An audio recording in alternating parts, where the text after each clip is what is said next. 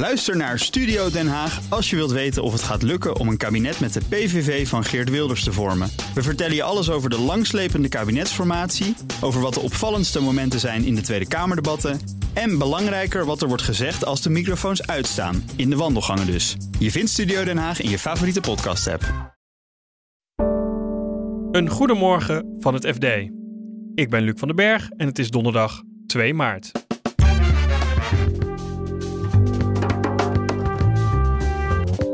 Het gerechtshof beschuldigt officieren van justitie van een misdrijf. Verschoningsrecht en het OM, dat, dat loopt al niet zo lekker, al jaren niet. Omdat het OM telkens laat blijken dat zij niet van die geheime stukken af kunnen blijven. Accountants hebben voortaan meer te vertellen op de aandeelhoudersvergadering. De, de wat conservatievere accountant die denkt van ja dag, dit er ook nog bij, ik toeledoki. Of is het, werkt het andersom? En Elon Musk zet zijn Europese Tesla-fabriek niet in de buurt van de concurrentie. En ook weer een beetje ver weg van de, ja, eigenlijk waar de gevestigde spelers in de auto-industrie in Duitsland zitten. Wolfsburg, München, Stuttgart.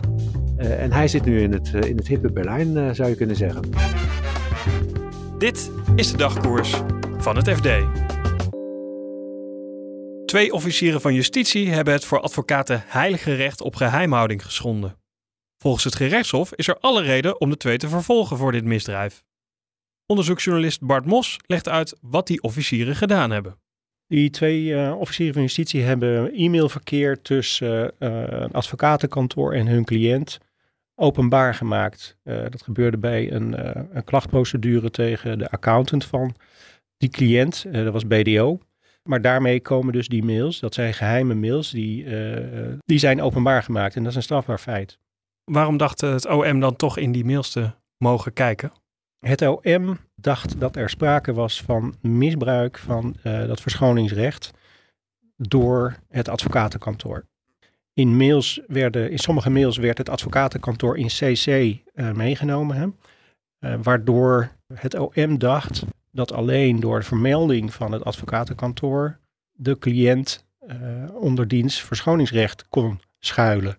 In praktijk bleek dat niet zo te zijn. Het accountantskantoor werd gewoon ingehuurd door Stibbe en er was ook communicatie tussen het verdachte bedrijf en BDO.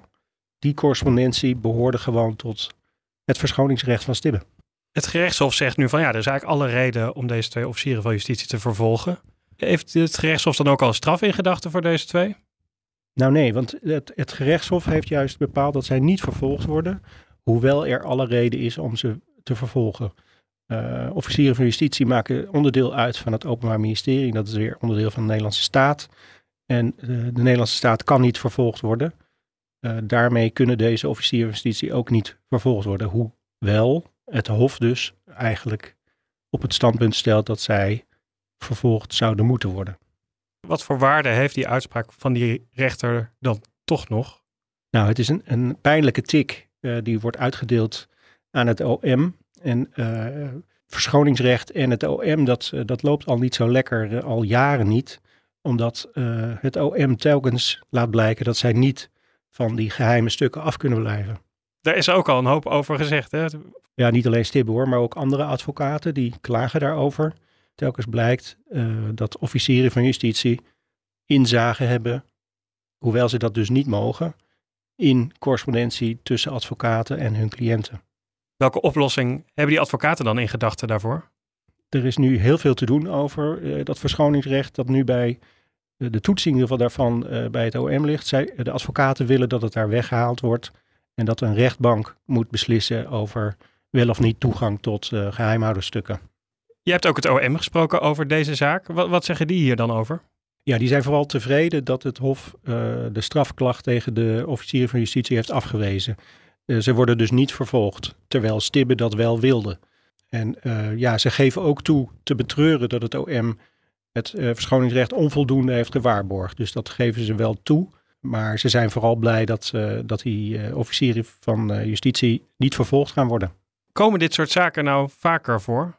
Nou, dat het gerechtshof vaststelt dat er alle reden is om twee officieren van justitie te vervolgen dat komt niet zo vaak voor. Sterker nog, ik heb nog nooit eerder van een zaak gehoord uh, waarbij het Hof tot die conclusie komt.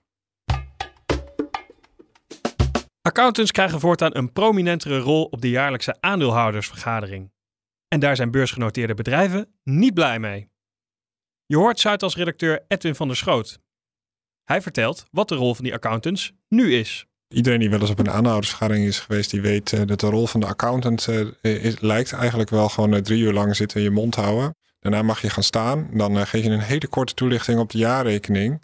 En eens in de zoveel tijd moet de accountant herbenoemd worden. En dat moet ook altijd door de aandeelhouders gebeuren. Want de, de, accountant lijkt misschien een beetje onderdeel van de raad van bestuur en de raad van commissarissen. Maar hij is eigenlijk gewoon in dienst van de aandeelhoudersvergadering.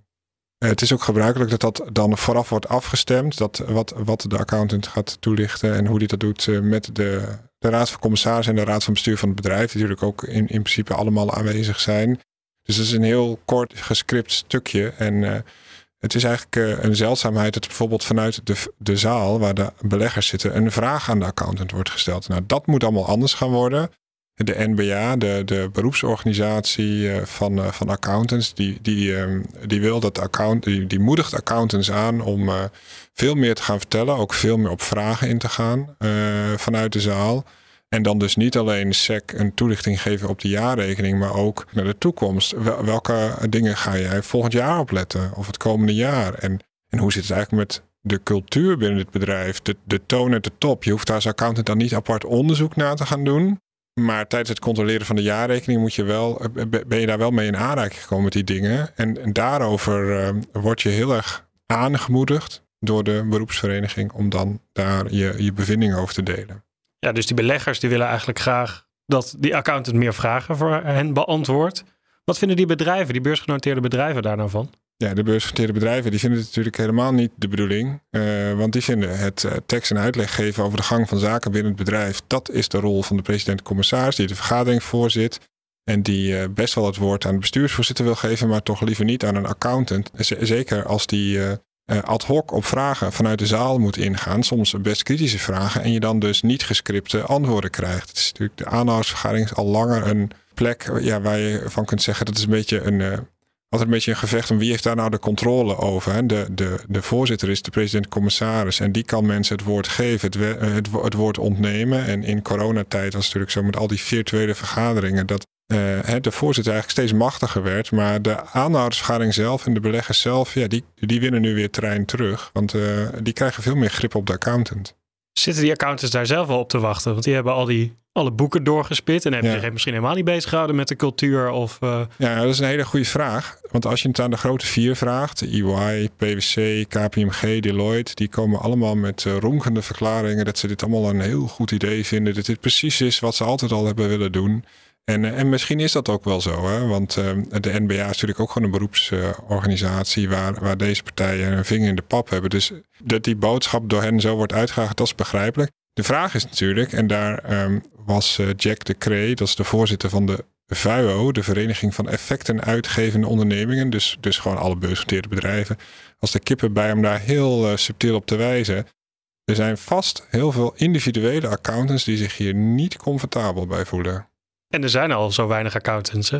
Ja, nou ja, dat, dat is natuurlijk ook nog, daar hebben we eerder over geschreven. De, de, de, de vraag is natuurlijk hoe maar de, de, de dreigt een tekort aan accountants hoe pakken dit soort dingen uit? Krijg je nu accountants, de, de wat conservatievere accountant die denkt van ja dag, dit er ook nog bij, ik ben toeledoki. Of is het, werkt het andersom en zegt de jongere generatie juist ja, als ik als accountant uh, veel meer de microfoon in handen krijg en uh, mag gaan vertellen wat ik uh, doe en, en hoe ik dat doe en waar ik de accenten neerzet, ja, dan, dan zie ik het wel zitten om accountant te worden. Want dan, dan kan ik mijn, mijn vak veel meer betekenis geven. En dan gaan we naar het Duitse dorp Grünheide. Een aantal jaar geleden was dat nog een bosrijke omgeving met weinig economische activiteiten. Maar hoe anders is dat nu? Het dorp wordt ook wel Tesla Town genoemd, omdat er meer mensen in de autofabriek werken dan er in het dorp wonen. Correspondent in Duitsland Gerben van der Marel ging naar Grünheide en vertelt waarom Elon Musk nou juist daar zijn fabriek neerzette. Ja, dat is een eh, combinatie van factoren. Nederland was ook in de race uh, naar verluid uh, om Tesla met zijn gigafactory binnen te halen. Natuurlijk een enorme prooi zou dat zijn. maar inderdaad, Duitsland liep ermee weg. Nou, dat is een combinatie. De ingenieurskunst van Duitsland natuurlijk. De kennis, de auto-industrie, de kennis die aanwezig is. maar ook heel specifiek op dit plekje, op drie kwartier rijden van Berlijn, was een groot stuk land beschikbaar eigenlijk, waar BMW ooit zijn oog op had laten vallen, maar het had laten schieten.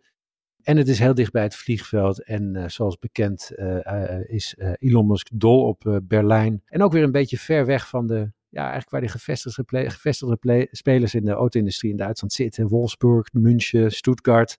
en hij zit nu in het, in het hippe Berlijn, zou je kunnen zeggen. Hij koos ook specifiek voor Europa, hè? want van China wil hij misschien nu even wegblijven. Ja, precies. Dat is natuurlijk een hele belangrijke keuze. Even een kleine correctie op het hippe Berlijn, want hij zit eigenlijk in een dorp uh, op, op drie kwartier rijden van Berlijn. Hè. Dat is echt een hele landelijke omgeving, voormalige DDR. En uh, dat dorp staat helemaal op zijn kop natuurlijk vanwege deze, ja, deze nederzetting van, van die megafabriek. En ja, Europa is heel belangrijk.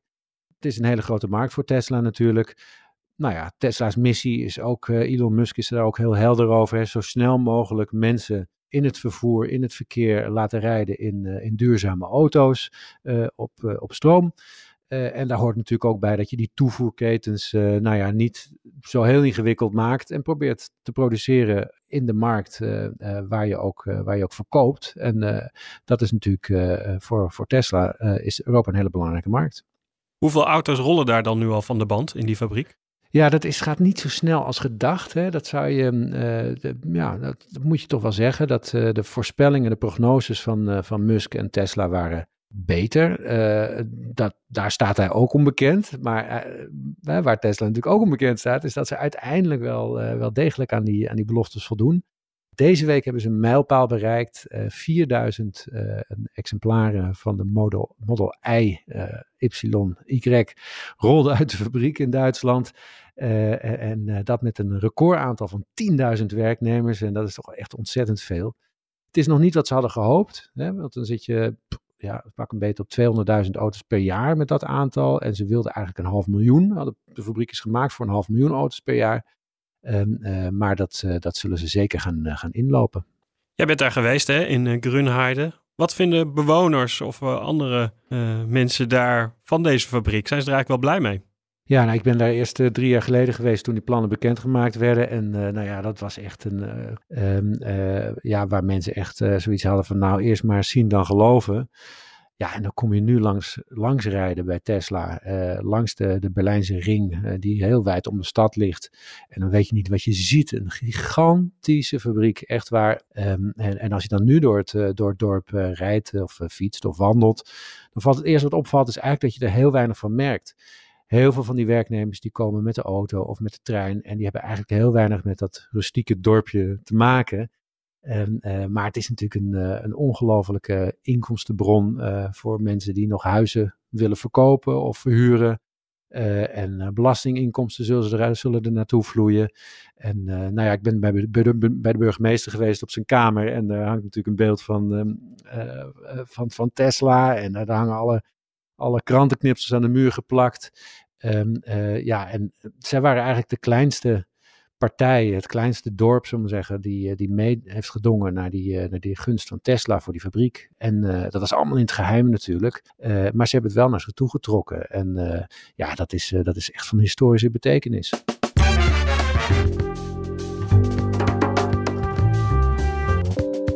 Dit was de dagkoers van het FD. Morgen zijn we weer met een nieuwe aflevering. En ondertussen lees je het laatste financieel-economische nieuws in onze app. Voor nu een hele fijne dag en graag tot morgen.